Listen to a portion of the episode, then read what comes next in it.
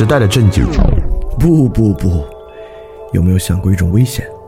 教会人思考，却不教他该做些什么，用金钱和快感逼他做那些和他自己不相干的事，再逼他为金钱和快感编出意义来。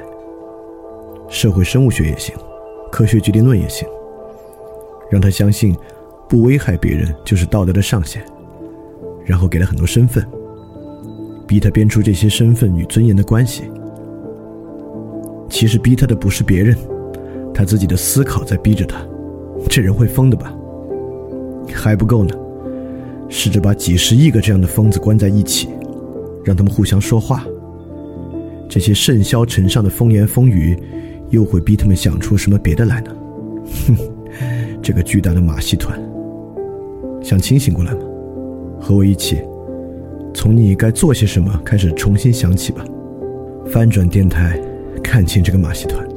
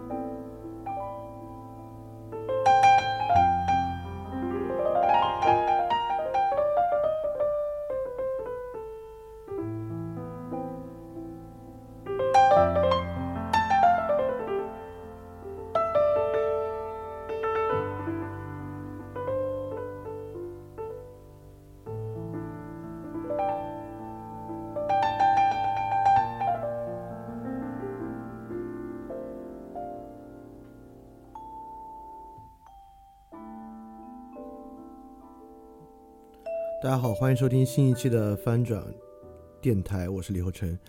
那这个是我们个人主义平民社会年度专题的第二十三期，是年度专题第七章教育的第三期。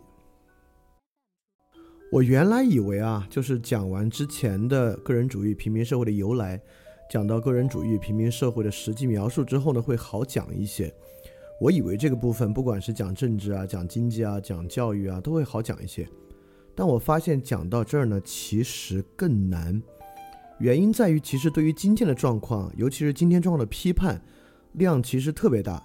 比如说，我们要说今天状的教育有什么不好，就我们已经耳熟能详的，不管是对应试的批判啊，这个可能跟理性化制度有关系；对于教育产业化的批判啊，这个可能跟资本主义资本主义有关系。其实各个东西啊，非常多，非常多。要讲出一些新意，尤其是结合个人主义、平民社会的内涵，其实呢还挺不容易的。所以说呢，在准备的过程中呢，我就需要更好的找到合理的切入点来讲这个问题。嗯，不过我觉得对我来讲，这也是一次很有意思的探索，就是呃，在讲述的脉络之中，尤其是在承上启下的脉络之中，能找到什么样合适的切入点来开展这个讲述。所以我觉得每一期希望都能够带来一些新的视角，因为不管怎么说，新的视角啊，对于我们这个节目来讲是最重要的，促使我们还能够从这个方面来反思一下问题啊。所以来看看承接着上一期我们对柏拉图和孔子的讲述，我们本期关联到教育之上，尤其是我们从海报上你已经知道了，这期我们讲的是卢梭和亚当·斯密，我们怎么样从柏拉图与孔子的角度联系到卢梭亚当·斯密。并且联系到我们今时今日的教育来展开这个问题。那么在上一期呢，我们其实是透过柏拉图与孔子这两位伟大的政治家与教育家来讲政治与教育的关系。在古典时代呢，教育与政治啊几乎是等同的。那么今天的教育与政治呢产生了一些分离，但我们大家都知道实际上不是啊。而且我们一会儿会说，实际上教育与政治呢形成了一种新的关系，它呢就是那种新的政治。啊，这个也其实也不用一会儿讲，我们在第一期讲教育节目已经讲了，就是价值多元主义。价值多元主义背后那种中立性，就是科学与客观体系的中立性。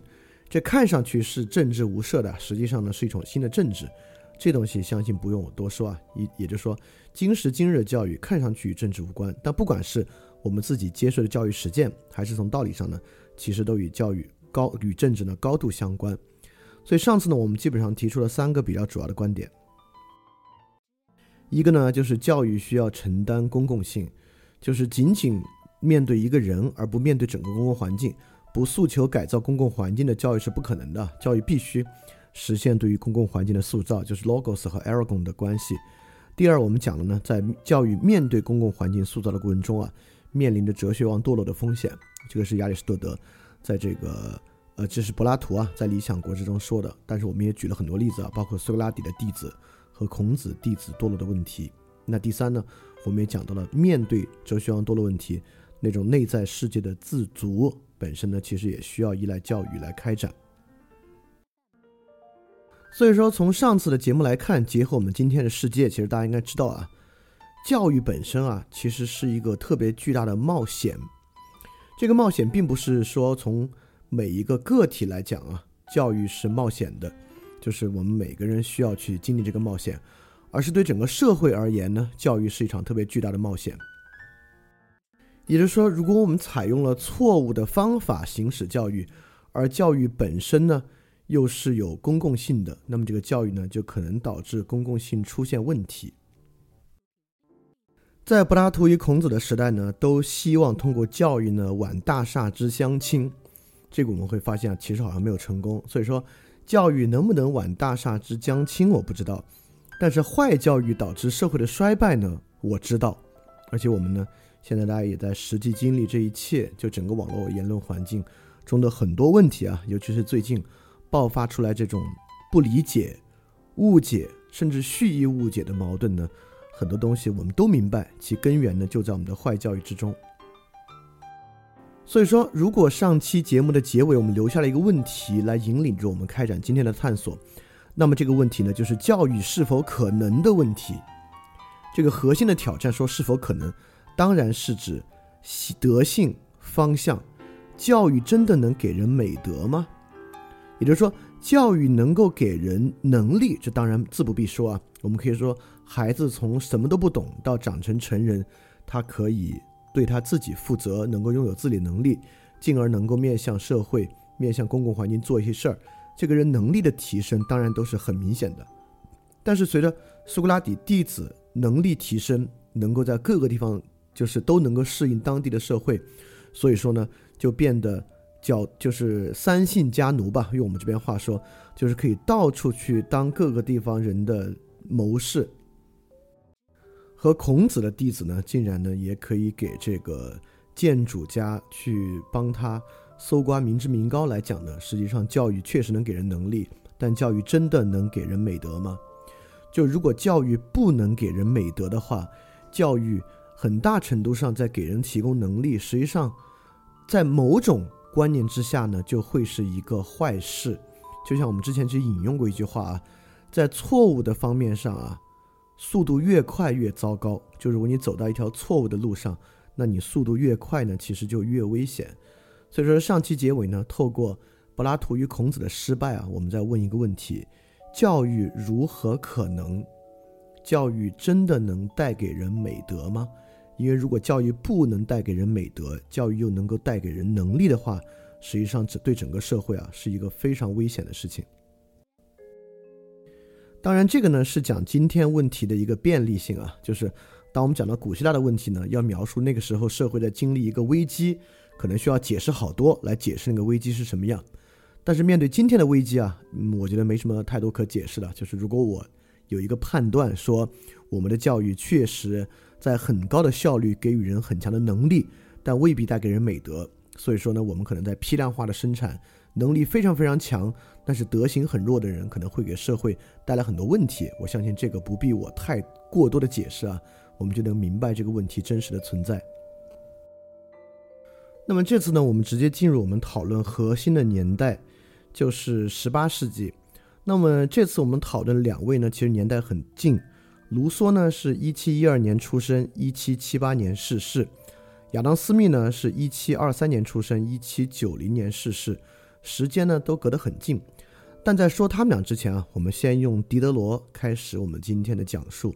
那么狄德罗呢是法国启蒙时代非常非常著名和核心的人物，他呢也开创这个百科全书派。那百科全书呢，就是狄德罗当时编写的这么一本百科全书。这本百科全书呢，其实是现代世俗公共教育的开端和尝试吧。狄德罗的年代跟卢梭非常非常像，他是一七一三年出生，一七八四年逝世。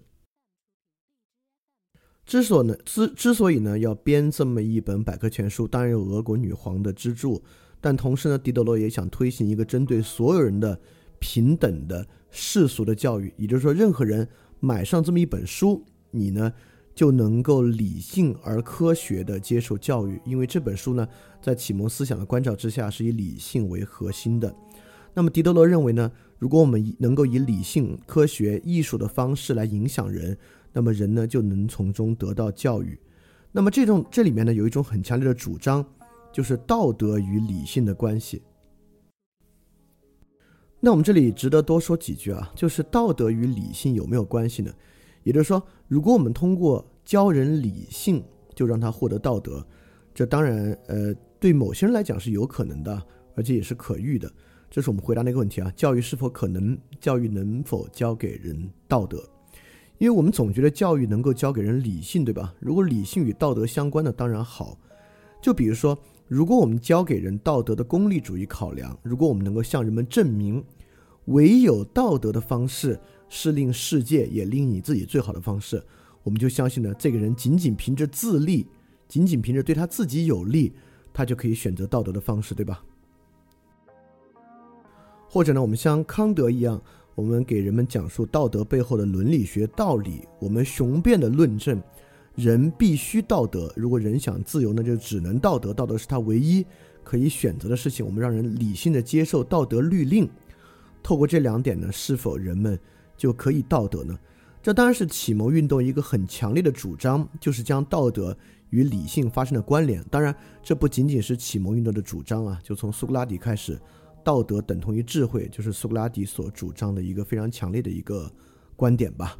那么，理性与道德的关系，从苏格拉底、柏拉图、亚里士多德的这种师承关系之中呢，就已经非常强烈的保留下来了。启蒙运动之中呢，人们依然在做这样的主张。那么，不管是道德的功利主义考量，还是道德的伦理学啊，大家呢其实都听过不少。那么我们刚刚提的这个问题啊，实际上卢梭呢就回答了。卢梭赢得第荣文学院大奖的这篇文章《论科学与艺术》，实际上回答了狄德罗对教育做的这个尝试，就是以科学和艺术是否能够让人获得道德。卢梭的回答呢是不能。而且不光如此啊，正是科学与艺术其实使人堕落，理性、科学、戏剧来影响人呢，只会让人变得更加的虚伪。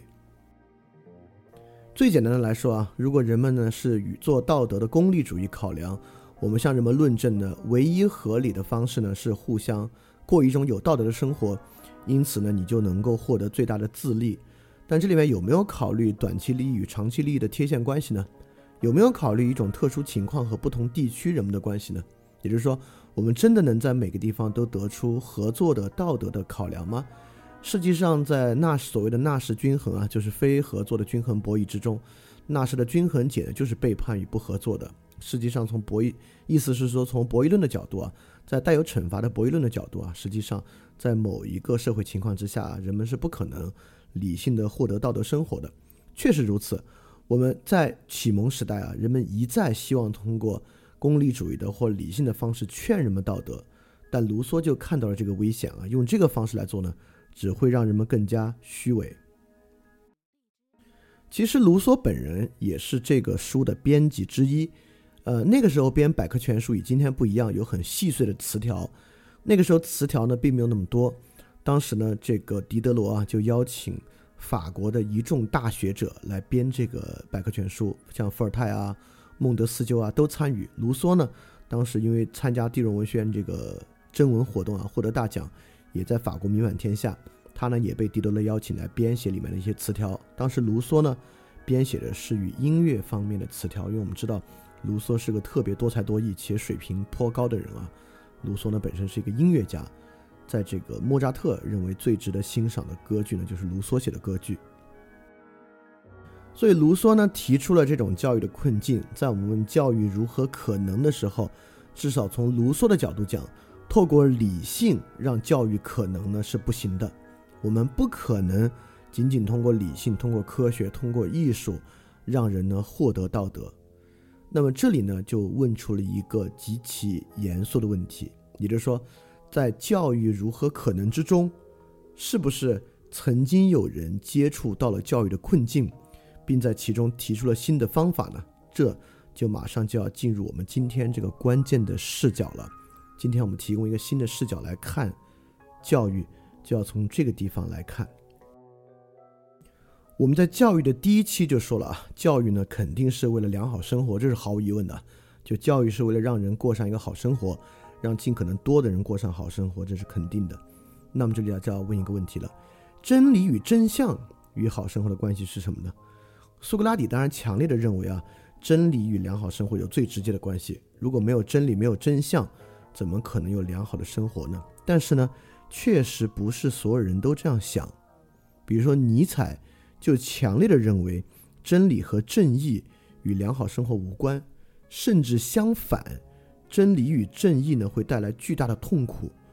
当然，苏格拉底与康德呢都会认为，真理与正义本身就是回报，他不需要别的回报。但不管怎么说，真理和正义是否与良好生活相关呢？是不一定的。也就是说。把一切真相对受教育者和盘托出，对他好还是不好呀？这个东西不用等到尼采、苏格拉底和柏拉图自己呢就有反思。在《理想国》之中啊，在这个对话之中呢，提到两个特别棘手而关键的问题：第一，如果让人们拥有这种至高的知识，尤其是我们让《理想国》之中的那些工匠阶层啊。那些甚至奴隶拥有至高的知识，他们怎么去安心当一个工匠和奴隶？他们就会看到他们这种重复的实践，这种重复的劳动，其实与真理无关。他们呢，可能就会放弃这样的劳动。如果每个人都放弃这样的劳动呢，城邦呢不就崩溃了吗？第二是另外一个阶层，就是城邦由于需要开展征战，要战争，所以城邦呢有护卫者这个阶层。那护卫护卫者垄断了武力之后，产生了一个特别严峻的问题。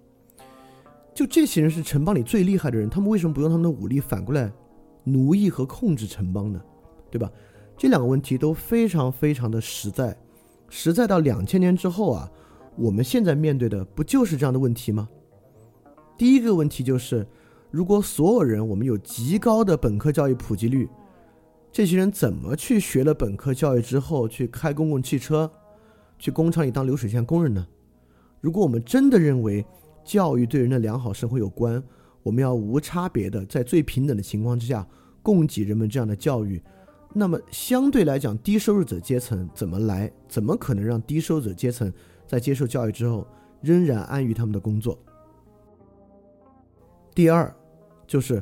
我们训练一些人啊，这不是教育啊。我们训练一些人，让他们去拥有和掌控着这个共同体的武力。为什么他们不奴役我们，对吧？啊，实际上可能也就是现在这个情况啊。但是呢，这两个问题呢，其实不太一样。也就是说，人被第一个问题啊，就是给予人们知识之后，工匠和奴隶怎么生活？也就是说，人被教育之后，可能会知晓真相和真理。但就意识到他们自己的实践与真相和真理无关，这是一个问题。第二个问题呢，就护卫者不用通过教育，依靠常识就可以发现他们有能力来奴役人民，如何避免的问题。这两个问题啊，在理想国之中呢，都用以教育来解决。所以说，每次人们当遇到人的问题的时候啊，我们都求助于教育。也就是说，从古希腊开始。我们几乎就认为教育是万能的，教育可以自由的来改变人的想法和心思。所以说，一旦我们要解决人的问题、结构性的、长期的问题，我们脑子里能想到的最直觉的方法呢，就是用教育去解决。好，这里我们碰到那个问题啊，狄德罗主张采用科学、真理、艺术，让人呢就能获得道德。那么卢梭呢反对。我们回到理想国，发现苏格拉底和柏拉图早就意识到这个问题了。就是真相对一切人和盘托出，不管是常识性的，还是教育真理，或许会导致城邦的崩溃。所以，要么我们认为真相比良好生活重要，即便最后城邦崩溃，我们依然应该把真相给所有人。但听起来教育可能不是这样的目标啊！如果教育的目标呢，就是要给予所有人良好生活，那么我们就遭遇了这个巨大的矛盾。如果我们将真相和盘托出，那么所有人就不会有好的生活。在理想国之中呢，苏格拉底那个时候遮遮掩掩就说出了这个东西啊。我们解决这个问题呢，依靠的是教育，但教的不是真理，教的呢是一种高贵的谎言。也就是说，当我们给予人们知识，他们怎么安心当工匠与奴隶呢？我们教他们这么一个 noble lie，高贵的谎言，就是说啊，人的灵魂是由不同的质料组成的，决定了他们的追求和上限。有的人呢是黄金组成的，有的人是白银组成的，有的人呢是铜组成的。像这些工匠阶层呢，你们的灵魂呢就是由铜组成的，注定呢无法来追求真理，就当工匠就合理了。所以说，我们用教育来提供一种天然的等级社会的观念，嗯，很有点像印度的那个种姓制度啊，来维持社会的稳定。这里有一点与印度的种姓制度不一样。印度的种姓制度呢，脱胎于宗教，也就是说，印度人呢确实相信各个不同种姓啊，有天生禀赋之间的根本性的决定性的区别，导致他们的地位就是不同。但苏格拉底自己知道这是个谎言，人的灵魂是等同的，呃，不不，可能不是等同的，这一步子跨太大了。等同的是今天平等主义的观念，但至少不是像由这种方式构成的，因为很明显，当时很多没落贵族。人的灵魂是很糟糕的，而很多自由民的灵魂是很高尚的。也就是说，人的灵魂确实不是由不同的金属质料组成的。苏格拉底知道，所以这个呢，苏格拉底自己呢也是个谎言。第二个谎言，城邦的护卫者掌握武力，他们怎么不反过来控制城邦呢？所以这里呢也给城邦的护卫者一个谎言，就是告诉所有护卫者，你们并不是自然生长的，其他人呢都是父母生的，自然生长的。而你们呢，是从地里长出来的，你们不属于任何一个家庭，也不能属于任何一个小家庭。在这些护卫者之间呢，实行共产主义的制度。与其说私有产权共产，不如说共妻对他们更重要。他们没有个人的家庭，也没有个人的财产和利益，因此呢，让他们跟城邦紧紧地绑定在一起。这是对于护卫者的这个谎言。这个谎言让我们想到，在这个俄狄浦斯的这个神话之中啊，就是特拜城的建立者，他第一批聋哑武士呢，就是从地里就这么活生生的长出来的这个聋哑武士。所以说，这个可能在古希腊是一个很老的一个神话和传说了。那么这两个呢，就是给予这两个阶层、给予这两种社会分工的人的高贵谎言。而关于正义的实质和城邦的其他可能呢，这是不告诉他们的，这个仅仅流传于哲人之中。所以说呢，这就是一个挺残酷也矛盾的问题了。理想国的实现呢，需要依靠谎言，虽然是高贵的谎言，依然是谎言。那么这就是这个教育的问题了。那教育是不是必须在其中呢有谎言？那么其实有时候我们教小孩的时候呢，我们也用高贵的谎言。在小孩小时候，我们要教他养成美德的时候呢，我们向他保证美德有好报，而非美德呢有恶报。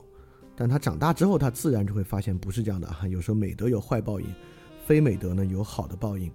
那么我们有时候就是这么给小孩说了，因为可能小孩由于心思太简单，还不懂得复杂的道理，所以说呢，你这个时候呢，只有先骗他，说美德与好结果之间的正向关系必须，即使他感受不到，你也让他必须理解有这个东西的存在，来让他拥有美德。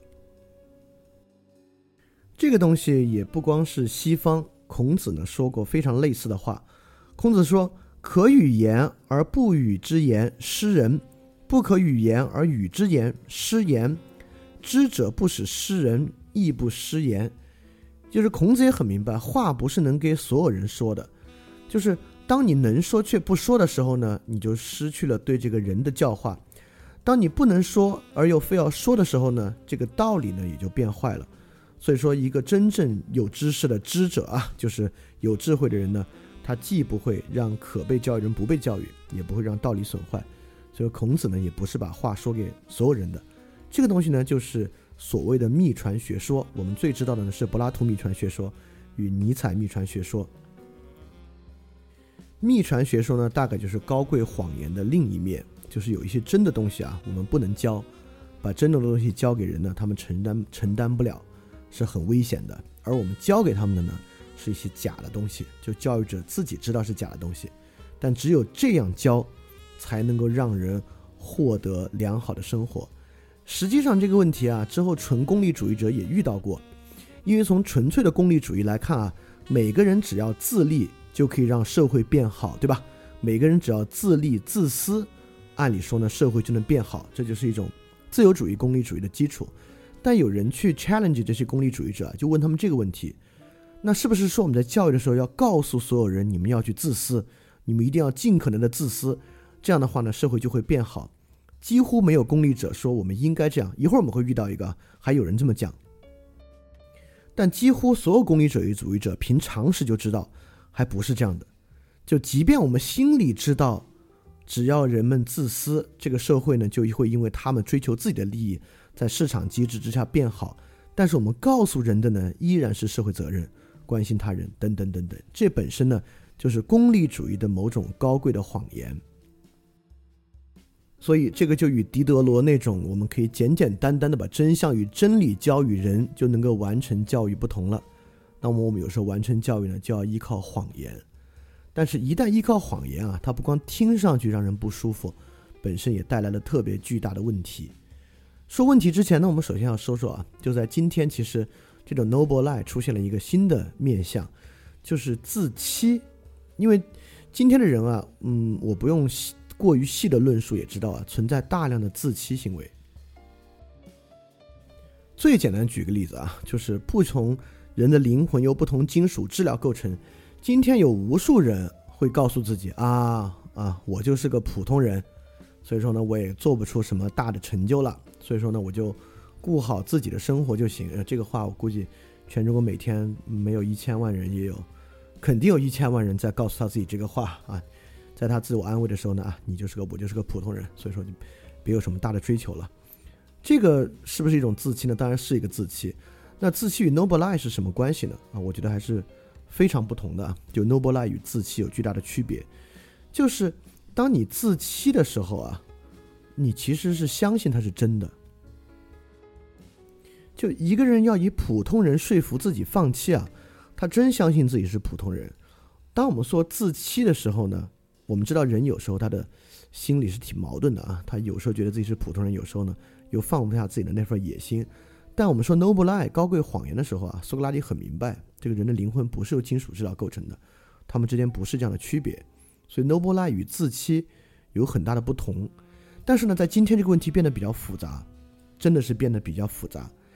这个与过去时代最大的不同，就是今天人的反思能力啊，比过去的人强大多了。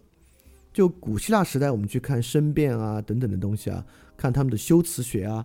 那会儿的反思能力跟我们今天没得比，因为我们今天所接触到的书写文字的素材的量啊，在他们那个年代是很难想象的。就孔子那会儿寻遍所有的图书馆能找到的书就那么多，今天我们的文字量大太多了。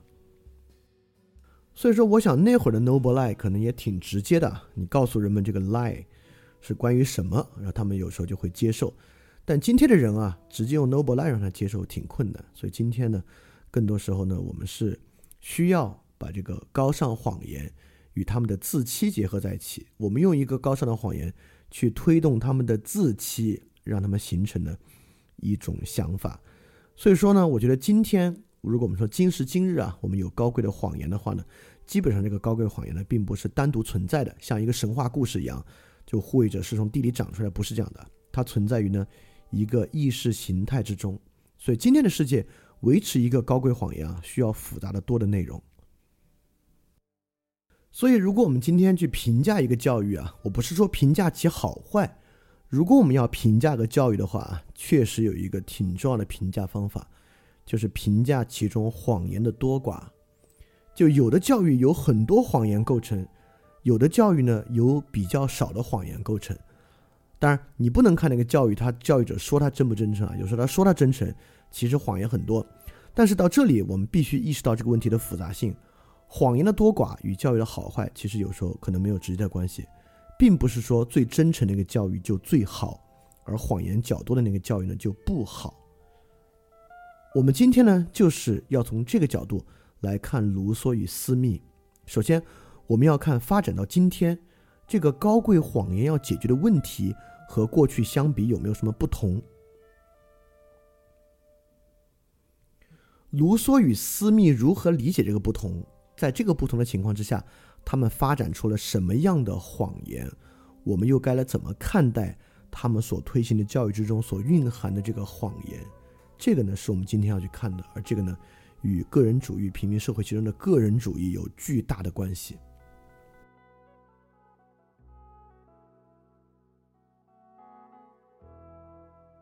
好，现在我们就说到这个个人主义的个体了。我们就先来说这个个人主义的个体和可能告诉他的谎言之间的一个关系。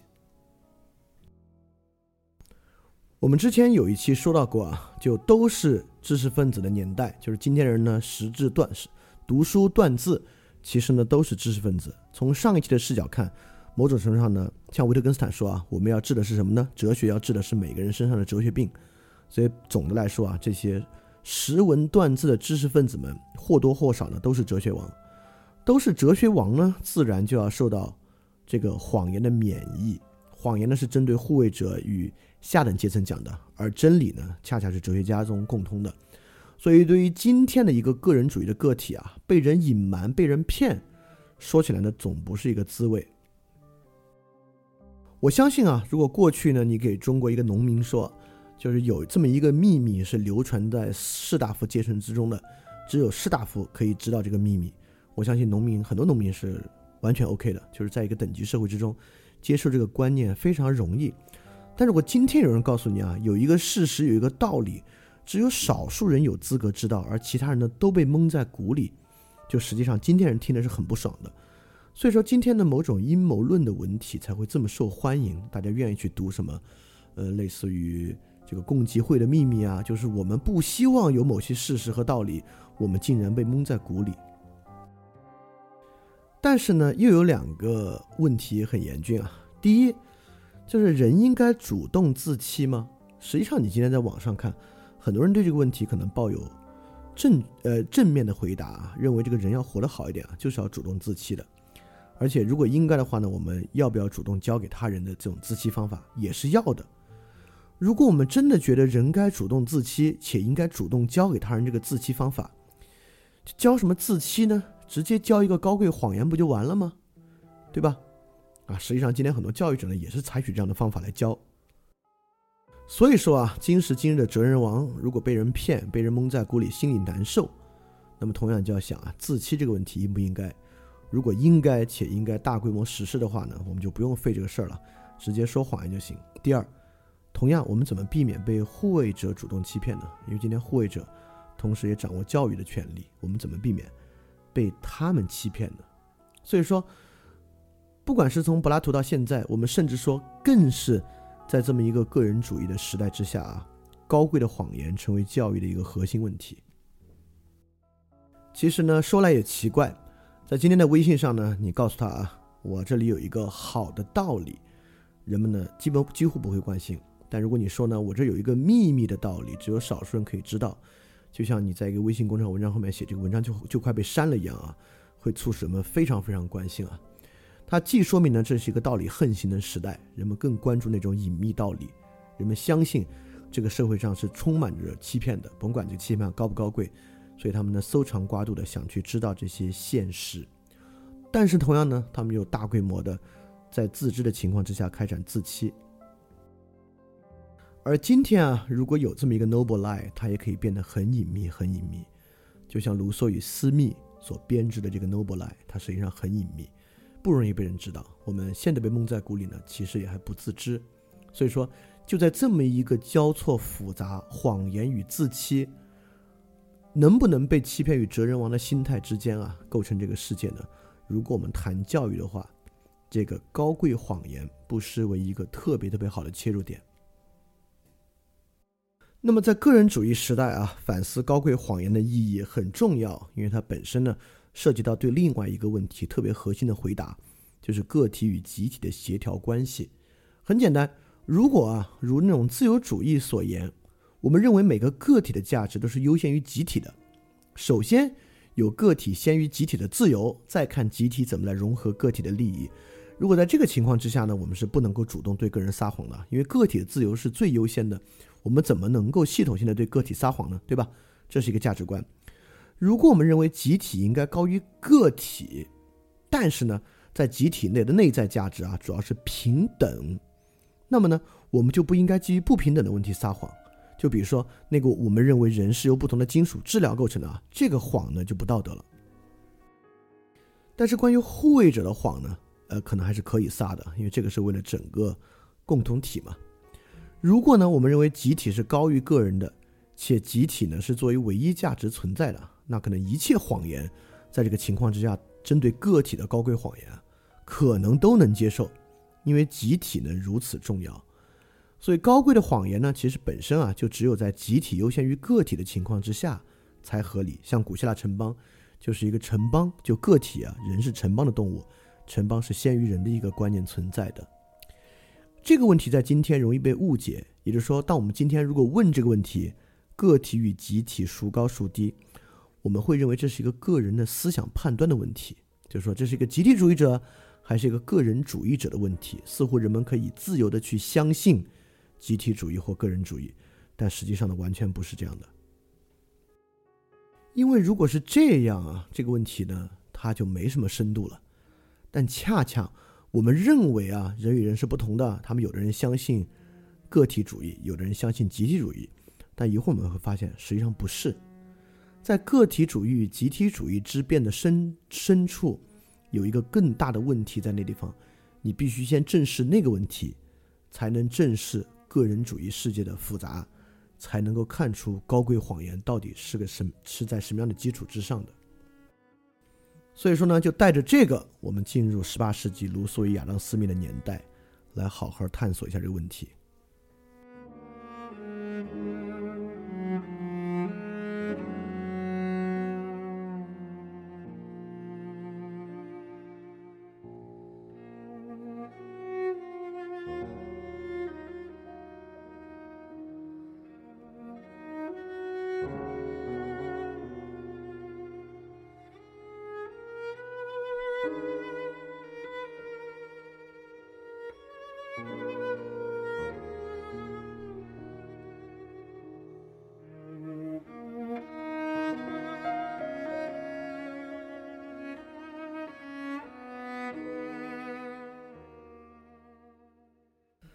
在欧洲的历史上啊，每一百年可能有它自己的一个主轴，就是十八世纪的课题呢，与教育高度相关。因为我们看看十七世纪的问题是啥？就十七世纪呢，大概就是霍布斯与洛克的年代。霍布斯呢是一五八八年生，一六七一六七九年逝世；洛克呢是一六三二年出生，一七零四年逝世。那么十七世纪的核心问题啊，是君主制国家合法性的问题。我们知道，十七世纪之前，事实上更多的呢是那些封建制国家。十七世纪发生了什么事情呢？这些事情大家都不陌生，就是我们之前在讲个人主义崛起的时候的那些大事儿，包括牛顿和伽利略促使自然观念的彻底转向，包括英国在十七世纪的崛起，包括十七世纪的宗教战争结束、宗教宽容政策来临，以及英国呢实现光荣革命。那么，在整个十七世纪，人们所关心的核心问题啊，就是新的君主国为什么有合法性这么一个问题。所以说，霍布斯与洛克才是其中的核心人物嘛。那十八世纪呢，人们开始转向了新的问题。这个新的问题呢，是建立在君主制国家合法的基础之上，看商业社会对于正义与社会影响的问题。在十八世纪，人们感受到了这个商业啊，对社会的冲击和影响太大了。在这个情况之下，我们怎么还能够保有正义，保有一个良好的社会？这是十八世纪的主轴，就是启蒙问题，很多时候跟这个高度相关。所以说，十八世纪呢，就是我我管它叫塑造现代历史的十字路口，也是现代问题的发源地。十八世纪呢，可以说是政治经济学的世纪。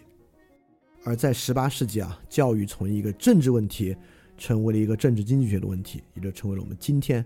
依然还在面对着这个问题的形态，那么这个问题之深，我们先从一个比较简单的入手，我们来看对于卢梭和斯密都影响至深的在他们俩之前的一个激进主义者。哎，在说这个之前，我插一句啊，就是十七世纪还有个很有意思的一个小插曲，我在这个准备资料的时候看到，就挺有意思的。就十七世纪呢，是渡渡鸟的灭绝，就是有一种这个比较大的禽类啊，这个鸟类渡渡鸟的灭绝，而渡渡鸟呢是人类历史上第一个被记录下来因为人类活动而灭绝的生物。我觉得这个跟今天的东西没关系啊，我只是觉得这个小插曲挺有意思的，给大家讲一下。好，我们就来说这位激进主义者曼德维尔。我们对于高贵谎言的思考啊，就从曼德维尔开始。其实这个人呢，我们之前讲过，他写的那个著名的文章呢，《蜜蜂的预言》，又叫做《恶德与社会的关系》。曼德维尔非常激进，激进到认为啊，一切美德都是高贵的谎言，而且呢，都不会导致所谓的美德，而且呢，对社会没有用。这个蜜蜂的预言呢，就是预言了两个蜜蜂社会。有一个蜜蜂社会呢，大家都非常的谨慎，拥有美德。这个最简单来说啊，这个这个社会崩溃了。另一个蜜蜂社会呢，人人都非常自私，追求自己的利益。但就是因为这样这样的情况之下，这个社会呢，商业充盈，需求旺盛，导致它呢非常的发达。呃，曼德维尔非常激进，但他说的呢其实并没有错，尤其是对于这个市场发展这点，其实并没有错。我们讲经济那个地方，其实讲过啊，需求是当代资本主义经济的基础。如果没有需求，没有旺盛的需求，没有消费欲望的话呢，这个社会呢就是要崩溃，这个社会的财富呢就是无法积累。所以曼德维尔这个文章《蜜蜂的预言》啊，强烈的批判了所有一切，就是向穷人与富人灌输美德的学校。他认为啊，教育根本不会教人们美德，即便你教他们美德，你也是会失败的。它只是会让人更有能力，因而呢，让他们更加的狡猾。而且他认为，对穷人的教育根本呢就会增加他们对物质的欲望，会让他们呢更加难以满足。这听起来是坏事儿，但曼德维尔认为呢这是好事儿。正是因为这个原因啊，这个社会呢会因为人们的这个欲望会变得更好。所以他几乎发明了一个词，这个词让我们翻译的时候呢就把翻译成恶德。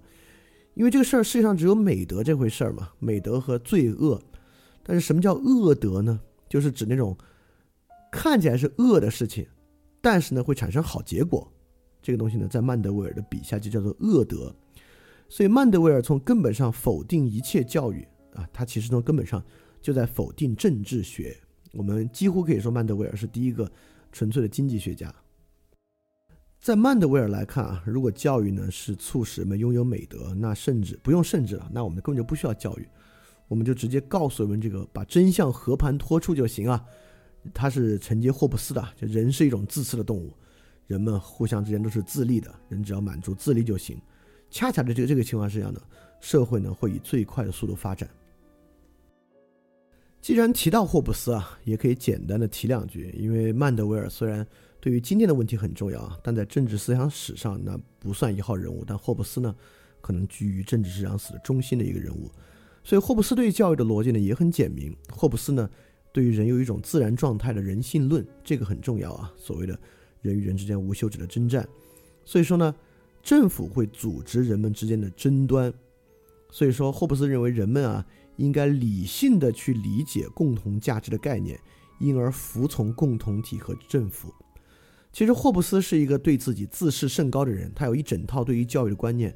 这个教育观念的核心啊，就是认为利维坦应该代替亚里士多德成为教育的核心素材。因为在霍布斯年代，人们还是教亚里士多德的，所有学校里面，霍布斯认为应该停止教授亚里士多德，改为采用利维坦作为教材。只要人们理性的认识到人与人之间呢必然开展无休止的征战，因此呢，人们就会服从一个政府。服从这个政府呢，来阻止人与人之间的纷争，这是霍布斯简明对对教育这个逻辑。今天听起来挺奇怪的啊，但是你想想你所接受的教育，可不可不就是这样的一个教育吗？那么曼德维尔而言呢，认为霍布斯的基础前提是对的，但霍布斯呢遗漏了十八世纪的重要主题，就是市场。因为在没有市场的情况之下，人跟人呢就兵戎相见。有市场的情况之下呢，人们呢就采用商业竞争。那么在商业竞争之下呢，非但他们不会争个你死我活，他们还会推进这个社会的发展。这个我觉得我不用多说啊，大家都在任何地方听过这种自由主义的经济论点，大家其实都知道，曼德威尔呢就是这种主张的一个开端。所以说呢，这是一种极端功利主义的看法，认为社会呢，而且是一种整体功利的看法，就是社会的好就在于社会整体财富的增加，在这个整体财富的增加的背景之下，教育呢根本就是非必要的。这个观点非常非常的激进，但是你绝不能说这个观点啊一派胡言，在这个观点之中有很多明显正确的东西。正是因为这个原因，虽然曼德维尔的想法不深，但曼德维尔的问题啊是一个值得正视的问题。而卢梭与斯密呢，就是要去解决曼德维尔提出的问题。那曼德维尔的论点其实有一些很明显的正确的前提，直到今天这些前提还依然正确。如果我们今天还要反思教育的话，也必须从这里出发。就是第一，对于我们都说这个好处啊，就是共同体的好。共同体的好是整体功利，整体功利在我们今天可见实体是什么呢？就是城市的稳定和繁荣，对吧？我们今天也知道啊，作为这种城市生活来讲啊，北京和上海任何一个城市，维持这个城市经济的稳定和繁荣，对这个城市重不重要？当然重要。第二，城市经济由什么决定呢？城市经济当然是由这个城市的市场决定的。市场的增长由什么决定呢？由人的需求决定的。而市场的效率由什么决定呢？由分工决定。就是这四个前提。维持城市经济的稳定性和增长非常重要。城市的经济呢由市场决定，市场的增长由人的需求决定，市场的效率由分工决定。所以说，曼德维尔就停在此处，认为论证已然结束。因此。我们就要维持一个分工的高效的市场，而呃分工高效而需求旺盛的市场，在这个情况之下呢，个人的贪婪啊，正是这个共同体的善，因为在霍布斯的视域里面，共同体的善是最重要的。这个都我说到这里啊，我们根本没有介入高贵谎言这个事儿，因为不管是霍布斯认为共同体的善最重要，还是曼德威尔的观点啊，这都没有谎言，他们自己真心实意的相信这个。而且曼德威尔为什么认为停在这里就行呢？是因为在曼德威尔的视域之下，这甚至既满足了共同体整体的好，也满足了个体对于自立的追求，这岂不是一举两得？在这个情况之下，个体与集体啊，甚至都不存在冲突，就是每个人他自己的自私自利也能满足，集体的好呢也能满足，所以道德到底还有什么必要呢？教育又有什么必要呢？就我们就迎接这么一个贪婪的蜜蜂的社会，不就完了吗？但是这几个东西啊，你不能说它错，就是那几个前提。如果我们今天要再要谈教育啊，也必须从这里开始。所以这个问题特别严峻，就也是问我们所有人的问题。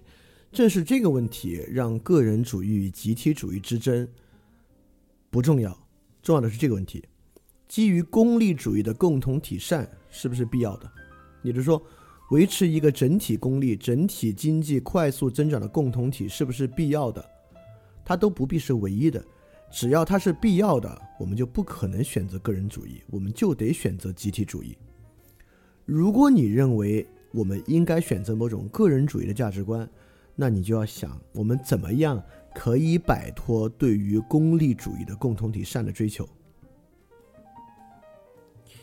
因为只要啊，我们认为我们的好生活需要一个不断增长的共同体的经济环境。那么需求和分工就是必要的，需求和分工必要，这不必多解释，对吧？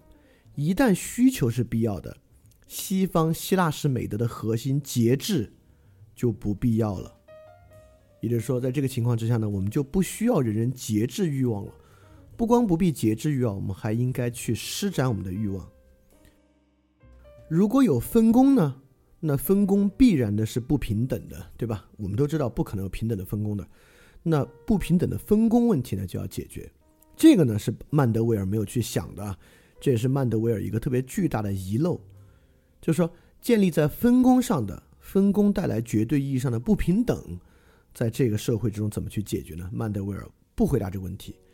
呃，曼德威尔可能如果有人要为曼德威尔辩护的话，会说这个不平等，对吧？它可以不平等，但是它公平。因为自由市场是公平的，每一个人都可以在这个自由市场之上去获取到自己该得的。你要是没做好，那是你没努力。所以说呢，这问了我们两个问题。第一个问题呢，就是我们认为今天的好生活是不是必须建立在基于功利主义的共同体的善上？如果是的话呢，你就某种程度上已经接受了集体主义的观念了，就是已经没有所谓纯粹的个人主义了。那么在集体主义的观念之上呢，哎，也有一个问题很棘手啊，就是分工带来绝对意义上的不平等问题。好，正是带着这种问题的复杂性，斯密和卢梭开展了他们的工作。卢梭首先就回答了我们刚才问的第一个问题：基于功利主义的共同体善是不是必要的？卢梭的回答是不必要，不仅不必要，毫无必要。这个呢，就要说到卢梭的自然状态理论。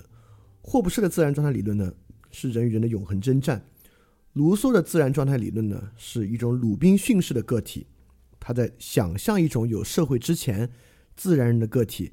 他们在财产上绝对平等。他们由于啊当时的人数少，世界大，所以说他们几乎不受到稀缺性的影响。每个人都可以足够的从自然中取用到他们的所需。这个很有点那个伊甸园的意思啊。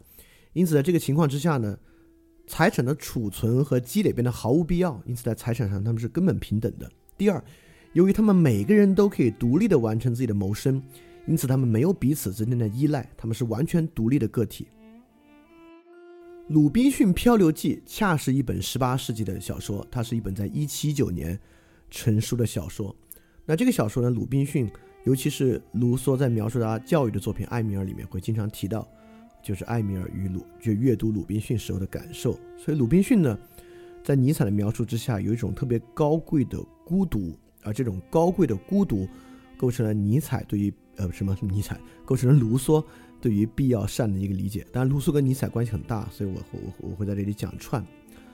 而反过来呢，在马克思说到鲁滨逊的时候，会认为鲁滨逊这个形象啊是典型十八世纪经纪人的代表。而我们知道，所谓经纪人这个说法呢，很可能就来源于亚当·斯密。所以在这个地方呢，其实亚当·斯密与卢梭有很近的关系。这里做一个澄清啊，我们很多人都说卢梭在描述自然状态的时候呢，说那是高贵的野蛮人，但实际上这不是卢梭的说法，卢梭从来没有使用“高贵的野蛮人”这么一个表述。因此呢，卢梭首先否定了功利主义对于那种非自足的共同体的善的这个论述。在卢梭看来，只有这种高贵的、纯粹自足的善才是真正的好。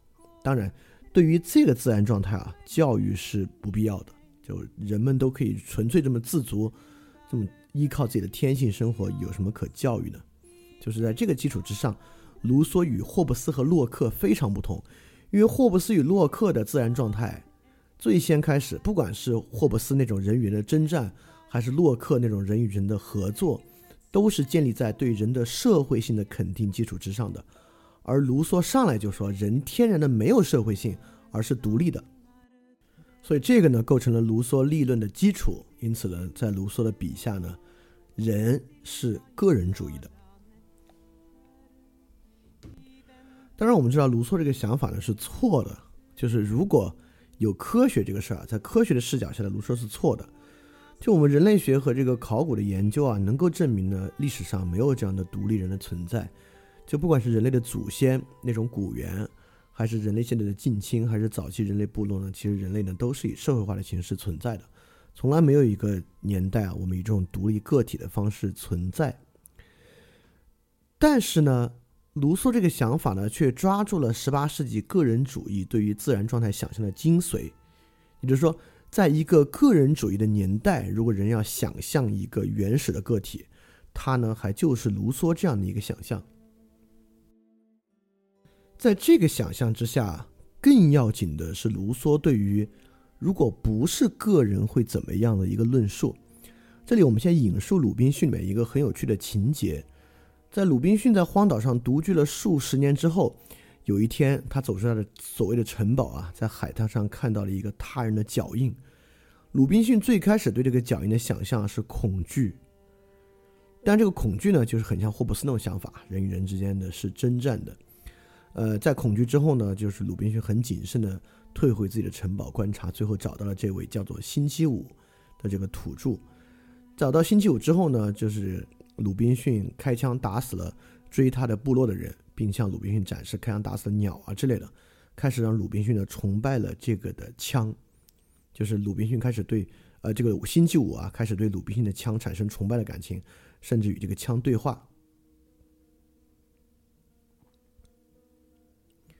好，这就是一个高贵谎言的出现了，就是鲁滨逊用枪有神力这个谎言，成功的占有了星期五，让星期五呢成为了他的仆人。所以说，在卢梭这里啊，一旦出现另一个人，哎，这个教育过程就开始了。还真有拿鲁滨逊研究教育的书，因为尤其是鲁滨逊与星期五的关系。因此呢，一旦出现另一个人，教育就开始了。卢梭先证明了曼德维尔的一个观点啊，就是在纯粹高贵个体的情况之下，一个人可以纯粹的功利主义，他什么都不用想，他可以自我满足就行了。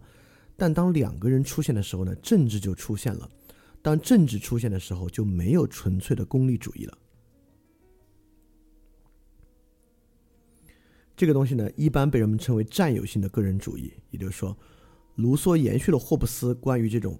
需要占有财产和占有他人的那个抽象个人的出现，也就是说，卢梭先论证了这种纯粹功利主义的独立个体的存在，但一旦这个个体遭遇其他人啊，曼德维尔就想简单了。曼德维尔认为他们之间可以都遵循自由的市场开展竞争，但卢梭认为不行，这种个人主义是占有性的，他不光要占有财产，他呢还要占有他人，所以说。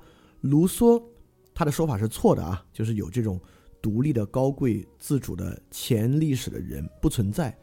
但卢梭说明了两个很重要的问题：十八世纪一个特别重要的个体出发点——自主，和十八世纪我们遭遇他人的一个出发点——占有性个人主义。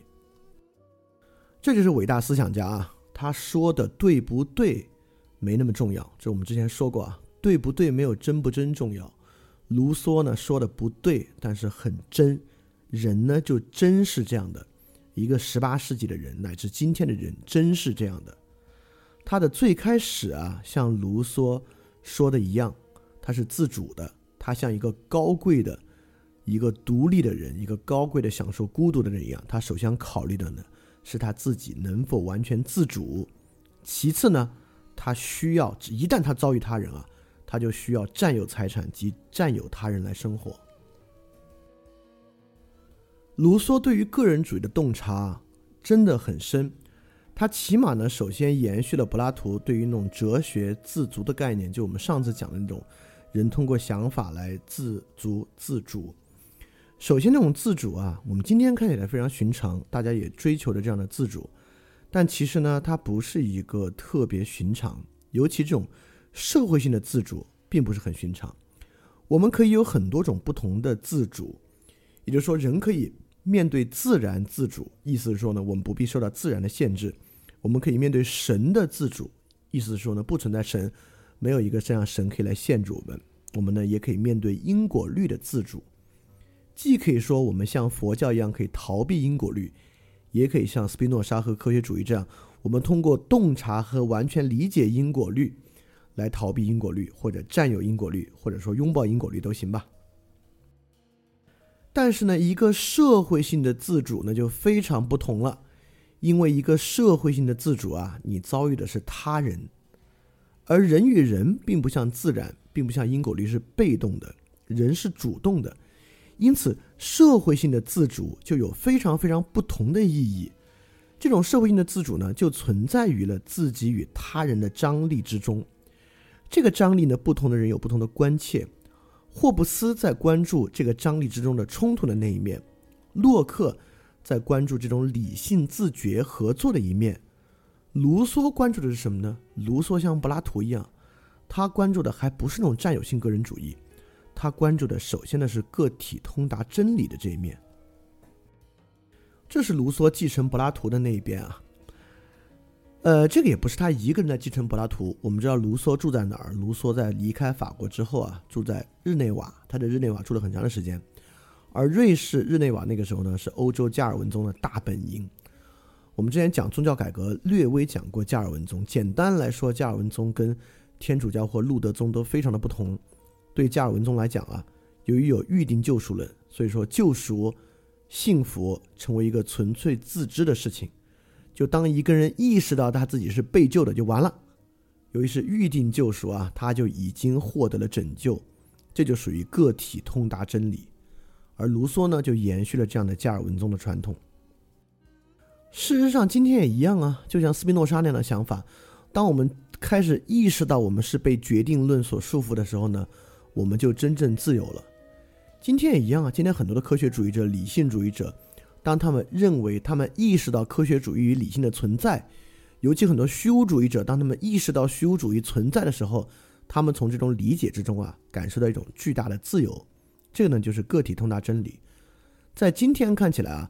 个体通过通达真理而获得自主和自足，其实看起来还挺简单的，但在卢梭的年代呢，看起来确实没有那么简单。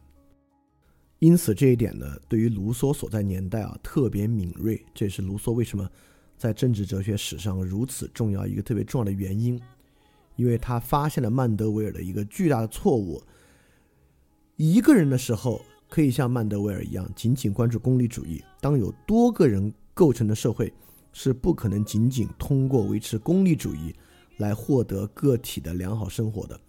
个体良好生活延续了柏拉图的这种哲学自足，而这种自足呢，取决于个体对于真理的占有，而不仅仅是个体对于功利的占有。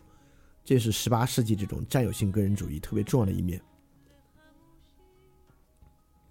在这一面上呢，我们要说卢梭啊，比霍布斯和洛克呢悟的要深。那么卢梭意识到这点了，就是那种高贵的原始人是好的，进入社会之后呢，就发生了问题。因为从鲁滨逊式的自由个体出发啊，这种自由的价值是最高的。到这种令人堕落的分工社会，当人与人互相需要依存的时候呢，他们的关系就变坏了，是因为不平等了吗？因为当我占有了所有人的这个道理之后呢，其他人就不获得这种哲学自足了。所以怎么办呢？所以，最终的方法，卢梭克服的逻辑，是我们必然需要选择集体。这是卢梭认同曼德韦的。虽然说人需要个体自足，但到十八世纪，我们已经离不开这个分工社会和集体了。怎么办呢？我们就需要个体自由的选择集体。当然，卢梭意义上的集体啊，有公有制啊、共产主义雏形的这么一系列的观念。也就是说，卢梭意识到了。那种个体自足的时代一去不复返，虽然那是人最好的状态，但是我们是回不去的。曼德维尔虽然说认为人可以纯粹依靠功利主义生活是错的，但曼德维尔有一点是对的：我们已经离不开集体和共同体了。所以说，不如我们让个体自由的选择共同体吧。但是呢，卢梭也意识到人不是这样的，当时的人并没有自由的选择这个共同体，需要呢有人带领他们去实现。这是卢梭构成 lawgiver 立法者这个观念，他当然认为自己就是这么一位高贵的立法者，因此呢，在这个社会契约论里面才有 forced to be free 的说法，人们需要被迫自由，因为人们现在没有形成一个平等的集体，所以说需要由立法者推动，让人们自动的、强迫性的进入到一个自由的状态，当然。强迫他们之后，他们自己会意识到的，因为人是都是哲学王嘛，他们终有一天会选择，会发现到，虽然有过程中有别人强迫，他们会发现啊，这真是我自己要的，我要选择这么一个共同体和集体。正是在这个意义之上啊，有人说卢梭是极权主义之父，之后的一切坏事儿啊，包括法国大革命最后的恐怖，包括二十世纪的极权主义啊，认为都是拜卢梭为师，也并不是完全没有道理。那么，既然可以 forced to be free，那 noblize 在里面当然是合理的，因为我们已经证明了卢梭吸纳了曼德维尔的前提啊，虽然是一个个人主义的，但实际上我们就是卢梭洞察到了这个深刻的矛盾：人都是个人主义的，但现实是集体主义的，所以我们必须将集体主义变成一种个人主义，个人要自由的选择集体，但人现在不是这样啊，就需要有人强迫他们能够这样。并且说服他们这样。因此，里面的 noble lie 肯定是作为一个特别重要的东西存在于卢梭的教育之中的。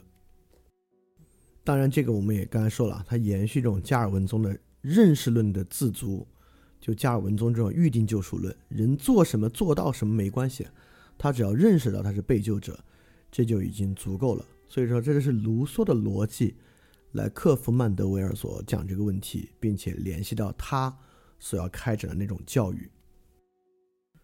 那么从卢梭洞察出来到现在呢，这种教育呢反复开展啊，当然很多时候这个教育是蛮残酷的啊，法国大革命，嗯，就是这个雅各宾派的那种残酷教育，然后包括二十世纪波尔布特、红色高棉这种教育啊，这种教育挺可怕的。所以后来人们呢认识到这种真理之争的可怕，就我们需要抬出一个真理，人们在这个真理之中呢能获得自足。但是为了这个真理啊，能够覆盖人口，让人们接受这个真理，过程呢变得很残酷。所以说，人们开始洞察到了一种新的真理，就是我们在教育第一集讲的那个东西。我们在这里要再把它讲一讲，就是价值相对主义。我们都说了，我们想出价值相对主义，很多时候或者我们接受价值相对主义啊，是避免这个真理之争的可怕。但是呢，价值相对主义是不是说我们就放弃价值之争，变成功利主义呢？还不是。价值相对主义本身是一种真理，这是价值相对主义挺拧巴的东西啊。就价值相对主义其实一种更高的普遍主义。价值相对主义不是说价值没有意义，价值不好，而是说我们要接受有好多种价值。就我们必须接受人就是通过价值就能够自知而自足，但是呢，不是一个价值，是很多价值。因此呢，价值相对主义，它不是说没有价值，它有时候也会提价值虚无，包括这个对于这种价值之间争斗的这个斗争啊，他们本身也会强烈的出来批判，所以说它是一种视角之上的视角。因此，价值多元主义、价值相对主义一样会认为，当这个价值覆盖全人口的时候啊，人们。就进入到一种特别好的共同体之中了。这个共同体，人们能够互相尊重彼此的价值。其实呢，价值相对主义，我们以为是，我们会认为价值相对主义是一种特别个体化的，但实际上不是。价值相对主义很大程度上是为了维持集体，所以价值相对主义在这里要拿出来再讲讲，它就是另一种版本的卢梭的世界，它是从另外一个路径上去完成卢梭的，只是卢梭当时没想到。我们用一种价值多元主义的普遍价值来作为终极价值啊，他选择某一种价值，但价值多元主义呢跳出视角之上，来用这种多元的价值作为最普遍的一个价值来贯彻。所以这种卢梭式的世界中啊，是有很多 noble lie 的，因为它需要在一个共同体之中的 force 大家去拥有某种观念，而这个观念呢，能够自足的让他们拥有好的生活。所以这个时候呢，我们经常听到一种主张，叫做“觉察即自由”，这是 No Self 采用的一个说法。我我肯定得拿他们出来批判一番。这个呢，就是一个很典型的 Noble Lies，就是觉察即自由的这么一个主张。当然，觉察即自由可能不是完整的 Noble Lie，因为很多主很多说这个话的人啊，他自己是信的，他自己也觉得觉察即自由。但我觉得，嗯，比如说我就完全不信。我完全不相信，而且我觉得好多提这个话的人他自己也不信，他自己要信的话，他也不会那么积极的去做事儿了。他当然知道不是觉察即自由。第二呢，有些谎言啊，比如说关于共同体传统的 noble lie，我们都知道啊，在法国大革命前期啊，这个法王突然呢就转向高卢传统啊，要寻求这种民族认同啊，尤其是十九世纪民族之春之后啊，有很多关于共同体传统的 lies，那我们这边非常多，也有关于 lawgiver 的 lies。因为 lawgiver 在这里面扮演一个很重要的角色。我们之前说那个自述文本的时候说过，卢梭的忏悔录实际上并不是一种真正的真诚。就卢梭的忏悔录，就是卢梭这个 lawgiver 的某种 noble lies。在这个 noble lies 情况之下，他在提供一种虚假的真诚伦理学，认为真诚是这个时代个体特别重要的一个特质，但那不是一个真的真诚。他自己也知道，所以说我们这边，呃，不不不不是我们这边，就是。不该这么说的，不是我们这边，就是几乎所有我们知道民族国家都会塑造自己的民族英雄，而这种民族英雄呢，就是这个民族的 lawgivers，这个 lawgivers 身上的或多或少都有各种各样的 noble lies。所以说我们会发现这一套解决方案啊，就是对于这种真理觉察的自由，然后这种真理觉察呢是在一个共同体之内，这个共同体呢是有一个历史传统的，这个共同体呢是有个 lawgiver 的，这共同体内部呢是保持真诚的，这整个这么一套意识形态呢，其实是一种特别极端的普遍主义想法。所以说，为什么卢梭是后期很多极端主义之父呢？很多极端主义从这里汲取养分啊，就是因为，第一，从逻辑上，卢梭确实提出了一个对曼德维尔问题特别好的一个解答。他如何从一共个人主义的自我，能够竟然与集体主义兼容，就是个人自由的选择集体，但怎么样让个人自由的选择集体啊，就需要靠这些 noble lie 来完成，而这个东西是特别极端的，是一个特别寻求极端普遍主义的东西。所以它的实践过程呢，也很容易走向极端，而这种极端啊啊还挺可怕的，给这个人类带来很多很多的灾难和问题。所以这个时候呢，就不禁让我们想，那么私密有没有些别的方法来解决呢？首先，在说解决之前啊，我们得说一说私密。在很多情况之下，其实私密被当作卢梭的彻底反面来看待的。就私密与卢梭的争端啊，不如说就是社会主义与资本主义的争端。这个亚当·斯密啊，很多时候被看作卢梭这个反面。就比如说，卢梭是个政治学家，亚当·斯密呢是个经济学家。那卢梭呢是商业社会的极大的批判者，而斯密呢被当作是商业社会的一个鼓吹者。斯密呢是著名的这个启蒙的思想家，卢梭被看当做一个反启蒙主义。卢梭呢有时候被人代表左翼，斯密呢代表右翼。斯密呢当然是自由主义者啊，卢梭是最坚决这种反自由主义的。因此呢，卢梭看起来是个国家主义者，而斯密呢是不强调共同体的，强调市场，所以斯密呢是个国际主义者，更不用说卢梭被当作啊和各种革命大有关系，不管是美国的还，是法国的。斯密看起来呢一点不革命，甚至呢与英国的渐进改良传统有关，而卢梭呢与这种极权主义有很大的关系。斯密呢完完全全不是。从很多角度上呢，斯密跟卢梭呢可能都高度相关。但很多时候，这是一种后世视角了。就像政治学家与经济学家，我们知道政治经济学得到十九世纪才分开啊，在十八世纪就是一回事儿。甚至十八世纪呢，也绝对不会有启蒙与反启蒙，不会有左翼右翼之分。哦，而我们之前之前说到，就是卢梭对于鲁滨逊这个人物的接纳，与马克思说鲁滨逊是典型意义上的经纪人，而经纪人呢，恰恰是斯密提出的概念。实际上，我们之所以要来比对卢梭和斯密，重要的恰恰还不是他们俩的差异，而是他们俩高度的相似性。因为从相似性上呢，他们俩才有的一比。我们任何两个东西之间的比较啊，都是因为他们的相似性大于他们的差异。我们基本上不会比较一个电灯和奶牛，我们会比较一个奶牛和一个黄牛，就是因为奶牛和黄牛相似性很高，但奶牛跟电灯呢不太相似。斯密与卢梭呢，其实是在同一个视角下来讨论这个问题。首先呢，都是对曼德维尔问题的一个回应，就是自立的商业系统啊，是否就是终点了？是否人类走到这个时候，我们已经能够靠自立和商业系统来达到社会的善了？因此，教育政治不再必要，都必须先回应这个问题。而且，卢梭与斯密呢，都是加尔文主义者，尤其加尔文主义有一种强烈的反主流的平等主义的观点。因为日内瓦，卢梭从法国逃到日内瓦，就是因为日内瓦当时和法国的关系啊，就是一个自由的小国与一个大国的关系。而斯密在苏格兰与当时如日中天的英格兰也是这么一组关系。所以他们呢都在继承相对反主流的加尔文中那种平等主义的观点，在他们身上都都特别强烈。这种平等主义观点直接延续到后来的平民主义之上啊，这个我们之后再说。那斯密当时又阅读了卢梭著名的《论人类不平等的起源》，并且做了特别特别详实的笔记，所以他们俩不光在思想观念上应和，就是斯密还真是好好的读过卢梭的作品的。而且斯密当时广在在卢在卢梭那本著名的《社会契约论》出来之后，斯密推荐很多人去读《社会契约论》，也做笔记，并且说呢，《社会契约论》是会最终解决人类问题的理论。确实，从逻辑上。卢梭的逻辑性比斯密要完整性强得多，而这个逻辑呢，确实看起来啊，根本性的解决了问题，所以才变得那么有吸引力。那么在这么多相似的情况之下，私密又在哪个地方跟卢梭不同，导致他从另外一个角度来切入了这个问题呢？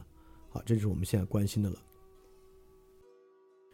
这就是刚才说啊，卢梭的道理更圆融、更自洽，没有留下矛盾；而私密的道理呢，留下了矛盾。所以说，在研究私密问题之上，才有所谓的私密问题。就私密两本最著名的书，一本《国富论》。看起来呢是对商业社会一个近乎完美的鼓吹，所以斯密呢才有自由主义啊、自由经济之父之称。但斯密的另一本书《道德情操论》看起来呢又是反对商业社会的，所以这个呢就是私密问题，如何来理解私密的这个矛盾？但恰恰我会认为，私密的这个矛盾啊，我们知道很多时候自身的问题恰恰以矛盾的形式呈现，正是私密在自己的著作中留下这个矛盾，而不像卢梭那么自洽。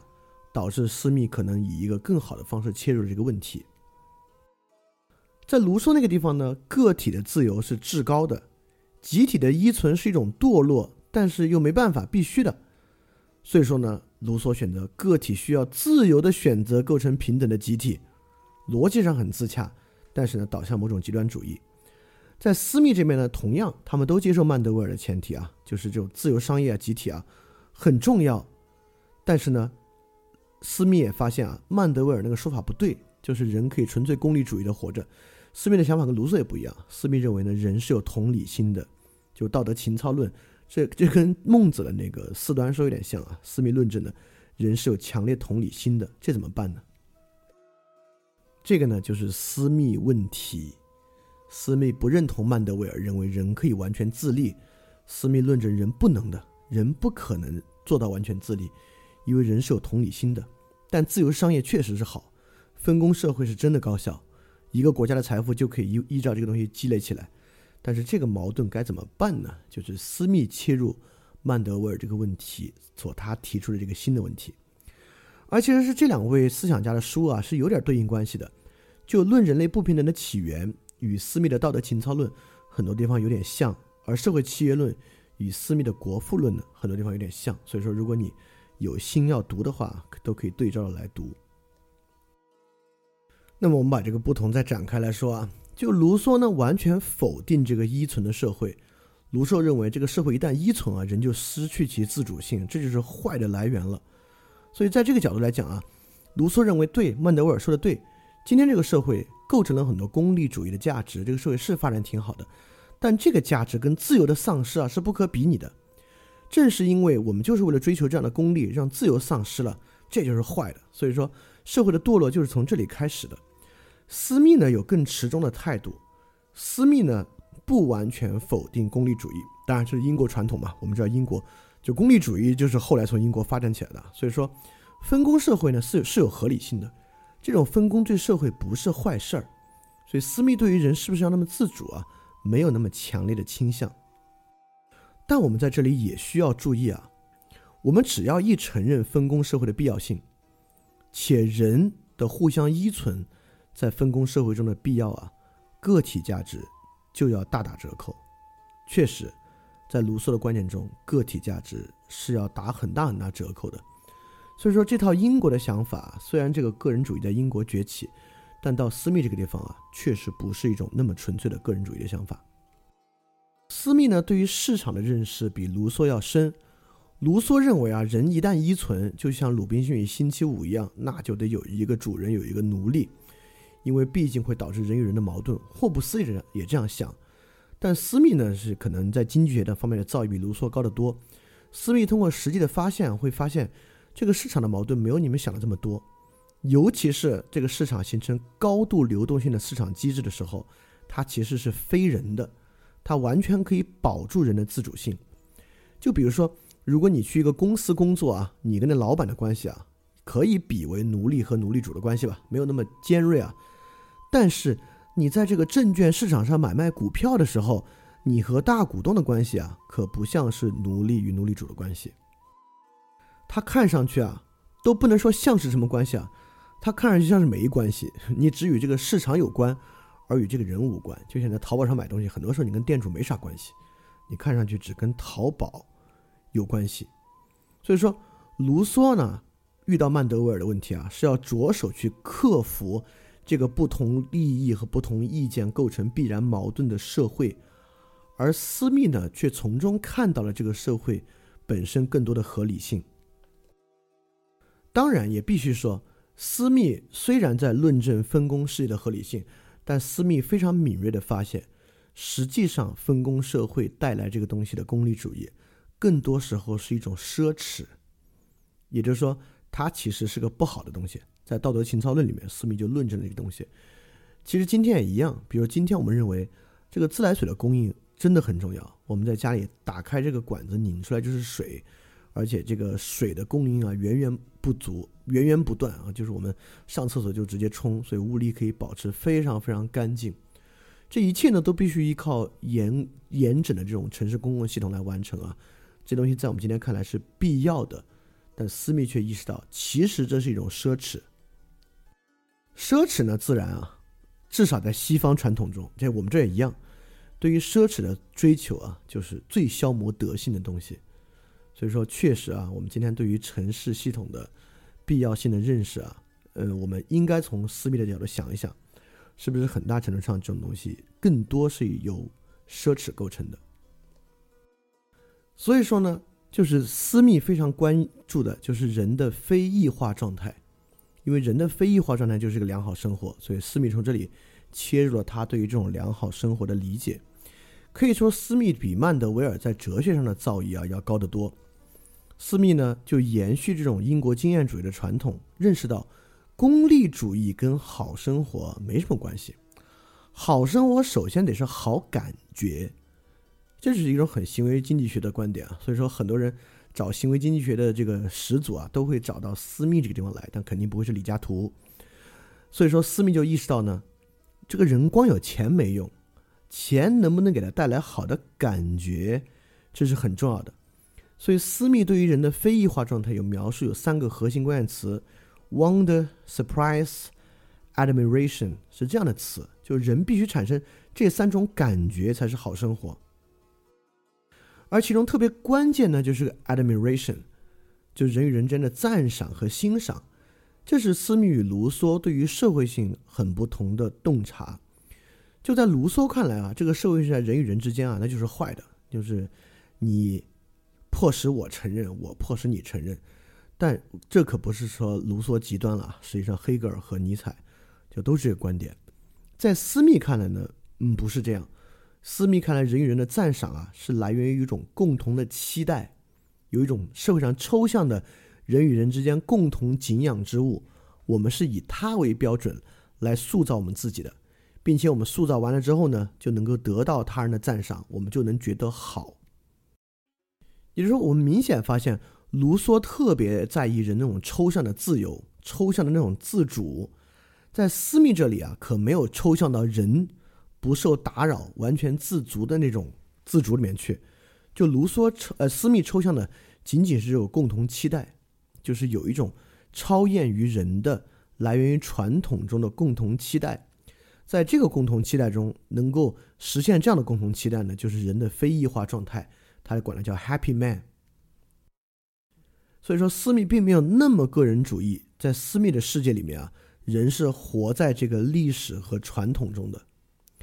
但是，正在卢梭的这个《论人类不平等起源》之中啊，其实卢梭是批判过私，不是直接批判私密的观点啊，是批判这样类似的观点的。就是卢梭论证人的这个堕落啊，就是因为人形成社会，开始去满足社会对于人与人之间这个标准啊，在卢梭看来，这恰恰就是好与坏标准的向消失。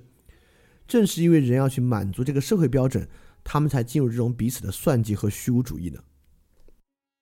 在这一点上啊，不得不说卢梭的认识比斯密要高。斯密认为，遵循社会共识就是一种非异化状态了。万一那个社会跟今天这社会一样，社会共识就是人得有钱呢，怎么办？对吧？所以说，卢梭对于社会共识是不是本身会造成好坏标准的消失，人们进入算计和虚无的认识呢，比斯密要高。当然啊。私密绝对不是愚性，只要是传统就是好的，这么一回事儿的啊。私密比这个，私密的哲学造诣比这个可要深。在《道德情操论》之中，私密为什么敢于相信这种传统呢？是因为是因为私密对于自然德性存在的理解和信任。私密的理论啊，是在这个自然法传统之中的。就私密认为，你曼德维尔说，就人对于快乐、对于自立有共识，这是一种天性。斯密认为，当然这个天性存在，但相反，人对于痛苦，什么是坏的，也有共识和天性。而这个呢，就是同理心的存在。所以人呢是有同理心的，而这个同理心啊，就是道德的基础。我们的道德呢，就是在这个基础之上展开的。所以说，曼德维尔，你可以说蜜蜂社会的自立驱动是自然的，这个我们都知道。但人的社会的道德驱动一样是自然的，而私密所要的那个共同期待，就是这样道德驱动的一个结果。也就是说，那个社会大家构成的共同期待，是由人的自然德性这种自然天性构成的，因为它是因，所以说它虽然来自于传统，它是不具有任意性的。所以，这个共同期待啊，是自然法，它是外在于人，甚至外在于人类世界的。所以说，道德和完善这种自然德性，是人类依据于这个外在东西的一个社会建制。所以说呢，由于自然法，由于这个外在于人的东西，在私密这里，私密对一个东西呢就有信任。所以说，私密所信任的市场、教育。个体对于好的观感，社会的好是可以契合的。他们契合在哪儿呢？就契合在自然德性之上。也就是说，一个个体的好，一个社会的好，一个市场的好，一个教育的好，这几个好啊是可以统一的。统一在哪儿呢？就统一在自然法与自然德性之上。所以在私密看来啊，这个商业社会当然有问题，因为私密已经意识到它本身是一个奢侈了嘛。所以我们都知道，如果说私密有一个词，一个英文词概括道德情操论里面的核心美德啊，就这个 prudence，审慎，就是有点像节制的意思吧。在私密看来，审慎节制就是第一美德。所以说，确实商业社会有问题，人与人的合作秩序不是完美的，而教育呢，就是来解决这些问题的方式。所以说，他对于教育的描述呢，叫 state-aided education，就是关于情况的补充，关于情况救助的教育。教育呢是作为弥补的，弥补商业社会不好的那一方面。所以基本上在这里，教育又是万能解药啊！人不够审慎，我们用教育令他审慎。那么首先呢，市场是自由的，所以私密呢，呃，不光推行这种新式教育，私密也推行这种政府教育。在这个问题之上啊，霍布斯、卢梭和斯密的想法是一样的。当然啊，这个教育啊是由这个权力来推动的。斯密的认为由财政供给的政府来提供这个教育，而且斯密认为呢，教育呢有一个阶梯的接续。他认为呢，应该像一切一样一向一切人教授这个基础道理，就是几何和机械学的基础道理。然后呢，向学得更好的人呢，教授几几何和机械学的原理。然后呢，再向学得更好的人去教授几何、机械学原理之原理，等等等等。因此，这个教育呢，既能够满足这些人可能在社会分工之中所需要的那些知识，也能够满足更高的知识，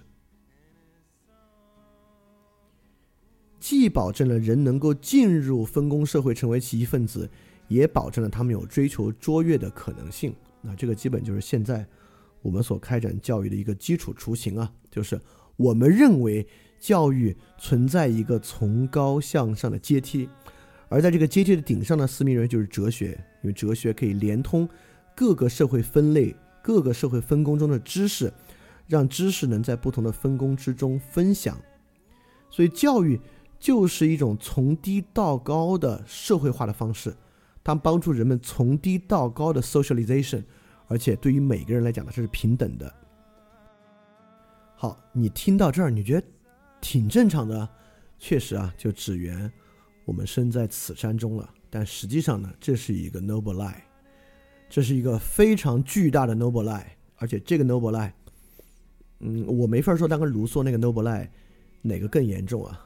呃，我们这个国家是两种 noble lie 都特多，呃，西方国家呢，第一个少一点，私密这个更多。实际上，这背后有一个很大很大的谎言。所以说，卢梭延续了柏拉图的那种哲学自足，斯密延续了柏拉图的那个灵魂治疗论，这是柏拉图谎言的一个发展版本啊。基本上呢，是从先天决定论到后天决定论。这个后天决定论里面有个特别特别重要的一个谎言，这个谎言的实质呢，就是认为人的天赋、努力、能力、分工、收入都存在一个从低较高的阶梯。而且呢，他们是同构的，也就是说，天赋越高，越努力的人能力就越高，在分工中就要占到越高的位置，他的收入就越高。而低的人呢，这些东西呢就越低。我可能还要再加一个啊，天赋、努力、能力、分工、收入、贡献，因此他们对社会的贡献呢就越大。而同样，这个阶梯呢，也是素质、品格与良好生活的阶梯。就是说，所有这些东西都是同构的。他的天赋、他的努力、他的能力、他在分工中的位置、他的品格、他的收入、他对于整体的贡献，都是同构的。我们今天相信这个，对吧？但你反过来想，为什么？凭什么？斯密这么想，是因为他相信自然法，所有这一切的好都与自然法融合，因此呢，能够同构。但今天我们也相信这个，那马云肯定是。最努力的能力最高的，在分工中占有最高地位的，当然他是首富，收入也是最高的，他品格也最高，因此他可以教我们如何生活，他良好生活的接续也最高，因此呢，他是一个有智慧的人，他对于生活的理解我们应该学习。这个群里的人未必这么想啊，这我知道啊，这两个 lies 群里的人都未必这么想，但是如果你呃对社会有清醒认识的话，你会发现这是一个。主流认知，就是从天赋、努力、能力、分工、收入、社会贡献、品格、良好生活，都有一个从低到高的阶梯，且彼此之间都是同构的，这是一个很重大的 noble lie。所以说，在这个 lie 情况之下，会带来特别实际的结果的。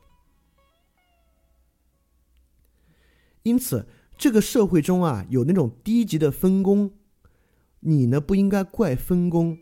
你应该怪你是不是不够努力，你能力是不是不够强，你品格是品格是不是不够好，你收入很低，你也应该去想想是不是这些问题啊，而不是分工社会的问题。我不是说他是一个蓄意的为了解决分工问题的，呃，为了解决分工矛盾的 lie 啊，但他确实跟为什么说他是柏拉图那个 lie 的发展呢？因为我们都记得啊，柏拉图那个 lie 是去解决分工不平等的问题，而私密的这个 lies。也是去解决分工不平等的问题的一个 lie，而且这个 lie 啊，还不是一个说法了。当然，卢梭的 lie 也不是啊，他们都是某种实际的社会建构。在私密这里呢，比如说从教育上，就是从小学到大学，从普通的小学到好的小学，从普通中学到好中学，到从普通中普通大学到九八五大学，这么一个从低到高阶梯，而且所有这些东西与社会中的某种工作人的品格、人受到的认可。收入几乎都有一一对应的关系，所以这可不光光是一个说法，它本身是一个特别强烈的社会建制。我们的社会在这种 noble lie 之下已经建成这样了。我说它是 lie 的原因啊，就是实际这么做的人啊，就是比如说一个教育家，他接触过社会上的很多有钱人在分工上占据较高的位置，接触了好多银行的人，他当然知道这跟他的天赋跟他的努力啊。跟他的品格没什么关系了。而为了让他让让大家更好理解这个，大家一定要记住，要去回忆起我们讲这个加尔文宗的时候讲过预定救赎论，为什么跟新教伦理有关？就加尔文宗的人就会认为啊，如果一个人是一个被救者，他就有 gift，他就有能力，他有能力会展现哪儿呢？会展现在他的商业上，他就会有很好的经商能力，他就会帮助神来照顾地上的财产。所以在加尔文宗那里是一样的，救赎能力、财富有一个从低到高的接续，且他们是同构的。就这样的一种观念啊，今天我们人听起来稀松平常，但实际上我们知道基督教世界完全不是这样。在基督教世界里面，富人要进天堂比骆驼穿过针孔还难，穷人才是这个，就是那些受压迫者、那些穷苦的人、那些。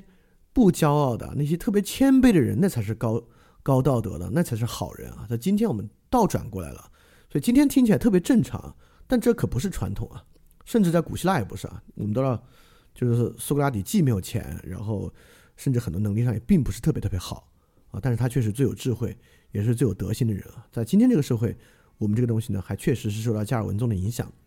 而亚当·斯密呢，也就是新教伦理的奠基者。如果大家读过《新教伦理与资本主义精神》啊，当然韦伯在那本书里是有很大的篇幅写了亚当·斯密的。因此，卢梭与休谟呢，就不像孔子与柏拉图啊，他们俩确实形塑了某种现代社会，尤其是个人主义面向之下的某种教育与我们对社会的认识。他们都继承了曼德，他们都在面对曼德维尔的唯功利主义和道德虚无主义的问题。他们俩都雄辩地论证了。人是不能纯粹功利主义的生活是不可能的，而且道德呢都是有基础的。但是他们也继承了曼德维尔认为集体分工啊无可避免的这一点，就是我们必须生活在一个分工集体之中，而且人与人之间就是有差异的，继承了这么一点。所以在卢梭的论证中呢，就个人自主为最高的善，最终的目的呢就是形成一个所有人都自主的。要形成的共同体听起来是悖论啊，但实际上是每个人都决定要形成一个共同体，而自主的承认共同体呢，就是终极的美德，所以它就要解决呢，就是人与人之间的这个承认的冲突，这个东西呢是靠 lawgiver 和 forced to be free 来完成的，就它里面的核心谎言呢，就是认识论上的自主，我们仅仅靠认识，认识到了，你就能够达到一种自主状态。而私密呢，是看到了，就是不是个人自主为最高善，而是个人自主和功利的某种中道作为最高善。最终目的呢，是形成自主的有道德的功利。功利是要的，但这个功利得是自主而有道德的。所以自主而审慎的生活呢，是一个美德。所以问题呢，不是解决人与人在承认上的冲突，而是解决根本善的社会结构是什么？这种道德的社会结构是什么？将道德。带入曼德维尔的那种有差异的、有经济差异的社会结构之中，所以说社会善就会表现在社会结构的财富结构差异之中。所以他的谎言呢，就是分工社会的外在结构与内在结构是同构的这么一个问题之上。所以这两者呢，在今天的社会啊，一个带我们走向了多元主义的教义，一个带我们走向了道德虚无主义。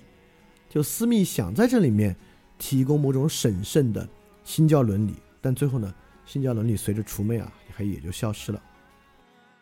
当然，我这里完全不是要去怪卢梭和斯密啊，我们也知道，就在柏拉图那里和孔子那里已经体现了，就是这两者提出的都可叫是 noble lie，但是当他们俩的观点和思路被哲学王们使用的时候啊，哲学王们很可能对于权力的欲望。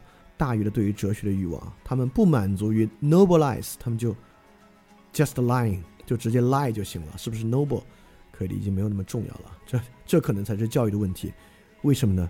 因为不管是卢梭和斯密，似乎都在解决柏拉图那个分工社会不平等的问题，而没有去解决一个更重要的问题，就是这个护卫者有了权利之后，他为什么不拿这个权利来奴役我们的问题？就并没有解决这个问题啊，因此呢，由于这个问题没解决，就柏拉图所担忧的那个哲人王，他的权力欲望大于哲学欲望的问题就没有解决。所以说，我们所面临的还不是要不要 noble lie 的问题啊，它就是会 just lying 来奴役的问题。所以说，在认可分工社会前提之下呢，这就是两种个人主义神话了。第一种呢，就个体通可以通过知晓真理而完全内在自足。这种内在自足啊，是肯定可以达成共识的。达成共识之后呢，我们就解决一切问题了。所以说，今天网上有很多人特别希望能够达成对于共同体的共识啊，通过什么方式都行，force you to be free。然后第二个呢，就是私密的个体可以通过外在成功应和一种共同的标准，通达内在的成功。而这个东西合一之中呢，很多时候也会包含某种天赋和使命观啊，就像加尔文宗的那种使命观。所以在今天很多细节的听上去跟斯密和卢梭毫不相关的教育之上，都在用这样的某种神话来构成。比如说呢，很多教育啊，孩子教育都会说，每个人都有自己的天赋和使命，我们就要帮孩子去打开他的天赋，发现他的使命。这个是其实在应和这种私密的神话。而我们呢，今天有某种教育被称为全人教育，就要教成某种健全的人，这呢也是某种私密的神话。就卢梭那个神话，我就不举例子了啊，在这种在所有极权主义教育之中，都充满着卢梭的那种神话。所以他们两个呢，其实都在针对弱势个体和潜在弱势个体的合理性的问题。分工之中必定有这种不平等，怎么才能让这种东西合理呢？就是他们的主张，但他们呢都没有针对护卫者的危险。这种护卫者的危险呢，诶，要到可能后面对于这个我们下一期会介绍概念啊，就是 social servant 人民公仆这个概念出现之后呢，才慢慢开始用一种新的神话和 nobilize 来解决。当然，肯定没有很好的解决啊。我们今天在面临这个巨大的威胁之中。呃，所以说呢，这两者呢都会导向某种精英主义。就在卢梭那边，虽然最后会解决弱者的问题的，但是是靠强者强迫他们解决的，靠 lawgiver 解决的。那么私密这边呢，也会导向精英主义，就是这种接续呢，会导致弱者的问题呢是他自己的问题，不是分工社会的问题，是他自己不够努力的问题。所以说，我们都能已经发现啊，这两种观念，个人主义观念和其 noble lie，对于我们今天教育所施加的巨大影响了。那么护卫者的危险呢？确实是从十九世纪，尤其是美国的独立战争和法国大革命结束之后，慢慢开始的新课题。所以下期呢，我们会介绍赫尔巴特和杜威的教育，而赫尔巴特和杜威的教育呢，就能够被当做某种确实是某种平民主义教育特别好的例子。我们来看它可能包含什么样的 noble lie，又如何影响我们今天的社会。所以今天这期，嗯，听上去可能比上期。脉络要清楚一点，但实际上里面的反思很深。我认为关于 noble lie 这点，大家可以在心中好好玩味一下。我们说 noble lie，就在说它可能不是坏的。我们不可以说 noble lie，因为有 lie 有谎言这个词在里面，它就必然是坏的东西。而这个课题，我们必须建立在我们是不是要接受分工社会是必然的。前提之下思考，如果接受的话，我们怎么处理我们跟集体的关系？就这种必然的基于分工人与人的不平等，怎么解决？真是共产主义吗？I doubt，对吧？怎么样？因此，这个教育以什么东西为基准？怎么开展这个教育呢？对吧？就成为一个特别特别重要的问题，对吧？所以说，这个教育真是一个很麻烦的事儿。就不光公共教育不可能啊，如果想到今天，你会发现，即便开展一个个人教育。实际上呢，也是挺困难的，尤其是你怎么去处理，就这个曼德维尔所提出的这个问题。好，那我们今天讲的部分就到这里结束。接下来我们看看大家有没有什么问题要问。我回答一个，这个问题还行。就这个同学问，这个跟那个“为上智与下愚不移”，这个“上智”与“下愚”是不是一个意思？我觉得不是。就在“为上智与下愚不移”这里面，主要讲的还是人的认识天分，主要想讲人的认识天分。但是 “noble lie” 不是为了解决人的认识天分，并不是因为人太愚蠢了，必须告诉他们一个谎言，完全不是因为这个。因为这个的话，我的教育就不是什么太深的问题。那我们怎么教人不愚蠢就行？实际上，为什么教育跟 “noble lie” 相关？“noble lie” 是教育中很深的一个问题，不是他们愚蠢。而是不得不，我们不得不接受一个分工社会。很多人就是要接触那种很无聊的工作，从古希腊到现在都是。恰恰他们挺聪明，他们又能学得很好，你让他们怎么生活？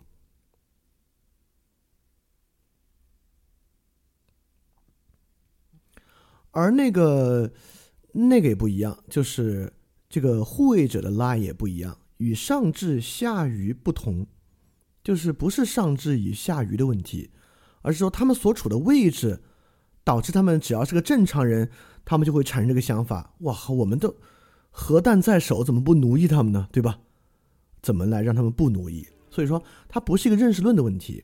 所以教育的难处不在于有人笨教不会，而在于这个社会就是有这样结构性的矛盾在，教育怎么去回应这个矛盾？这个矛盾不是聪不聪明的问题。是只能用哄骗、用骗的方式才骗得过去的问题。那这期就到这里结束，那我们就期待下一期啊，我们来讲杜威和赫尔巴特，啊，也就应该是教育部分的倒数第二期，之后还会总结一下。好，那我们这期就到这里结束了，大家记得感谢相信。非常感谢你收听本节目。如果希望每周一加入微信群，跟我们一起学习、提出问题、看到每次分享的 keynote，可以微信添加“想借 Joy Share”，想借的拼音 x i n g j i e，Joy Share j o y s h a r e，并说牛津通识读本，就可以被我们拉入群中，每周一起学习了。欢迎你来。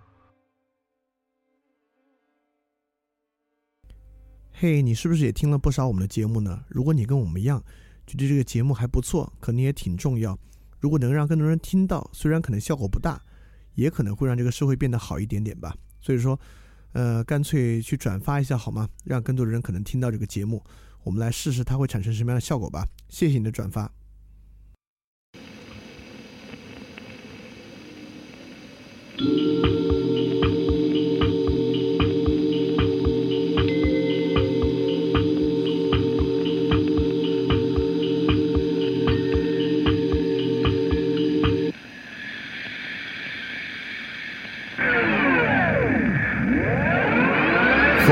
萨文艺勃发，树人文招牌神圣分化，唯命问答。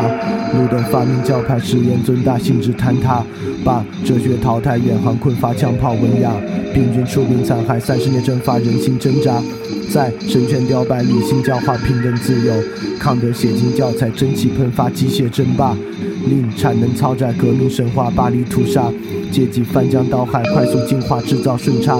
传统抛弃的草率，好在个体逐渐生发。居高临下，炮制文化，然后发明自己的蠢话。主导文化在检测众生激烈记忆的编码，随后进入黄金年代，不容置辩。可一八年又兵荒马乱，我说的是一战。一百年后还未学会理性计算，怎么办？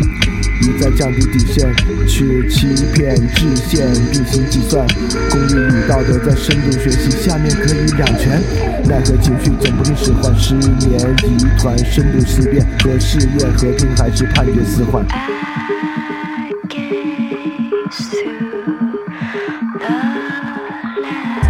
现在的人很容易被挑动情绪，尤其是那些他们不该感动的东西。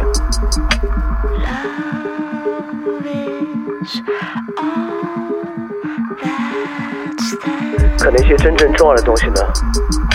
其实他们也毫不在意。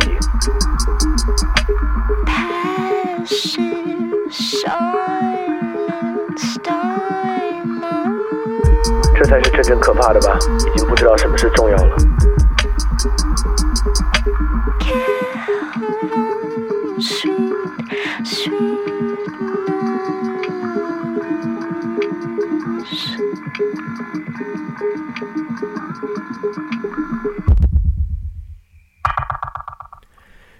太多，对号入座，理财政他在说，别在乎不假思索，全靠金钱就这么赤裸，钻营开拓，捧杯相较，财产阔绰，不甘示弱，有你死我活的快乐。别想太多，对号入座，快感财政他在说，别啰嗦，已经实证，没有意识，更没有自我。五巴比妥十五毫克静脉注射，不假思索，有不死不活的快乐。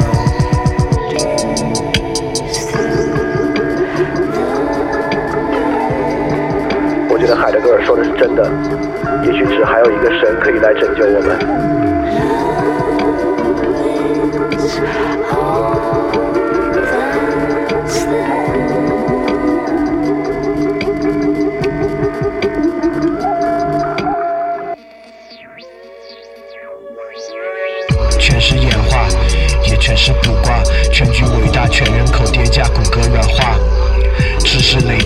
常识理论快速上架，记忆力耗尽，脑汁已被告知，失而复得，又得而复失，标志着资本主义循环消费无可挑剔，必然超值。假意和 greedy 它相互交织，垫脚石批量集合，浑然不知，分享道理，个性消失。奖励大同小异，它变换措辞。多巴胺永不过时，开始编码闭幕词，结局秩序坍塌，逐渐变实。都焦虑，随声附和，面面相觑，无人负责。就在这不该的场合，预言着通道的覆辙，鼓噪我苦难的口舌，开路在迷惑的沼泽。翻开我晦涩的书册，语词句册听者的愈合，来把你直觉筛选，挥手开显梦境的曲折。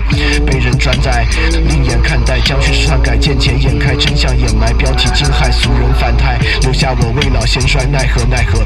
学会不露声色，接受完败，推翻重来，on the side。效率确定，操作成果技术的姿态，感应虚空，股神放肆毁灭，异想的天开，财富游戏手机流量充值，消极的自在，可被刺猬众人接挂，然后置身的世外。我确信个体平民炎凉世态，平等惨淡，无人例外，束手清闲，继续等待。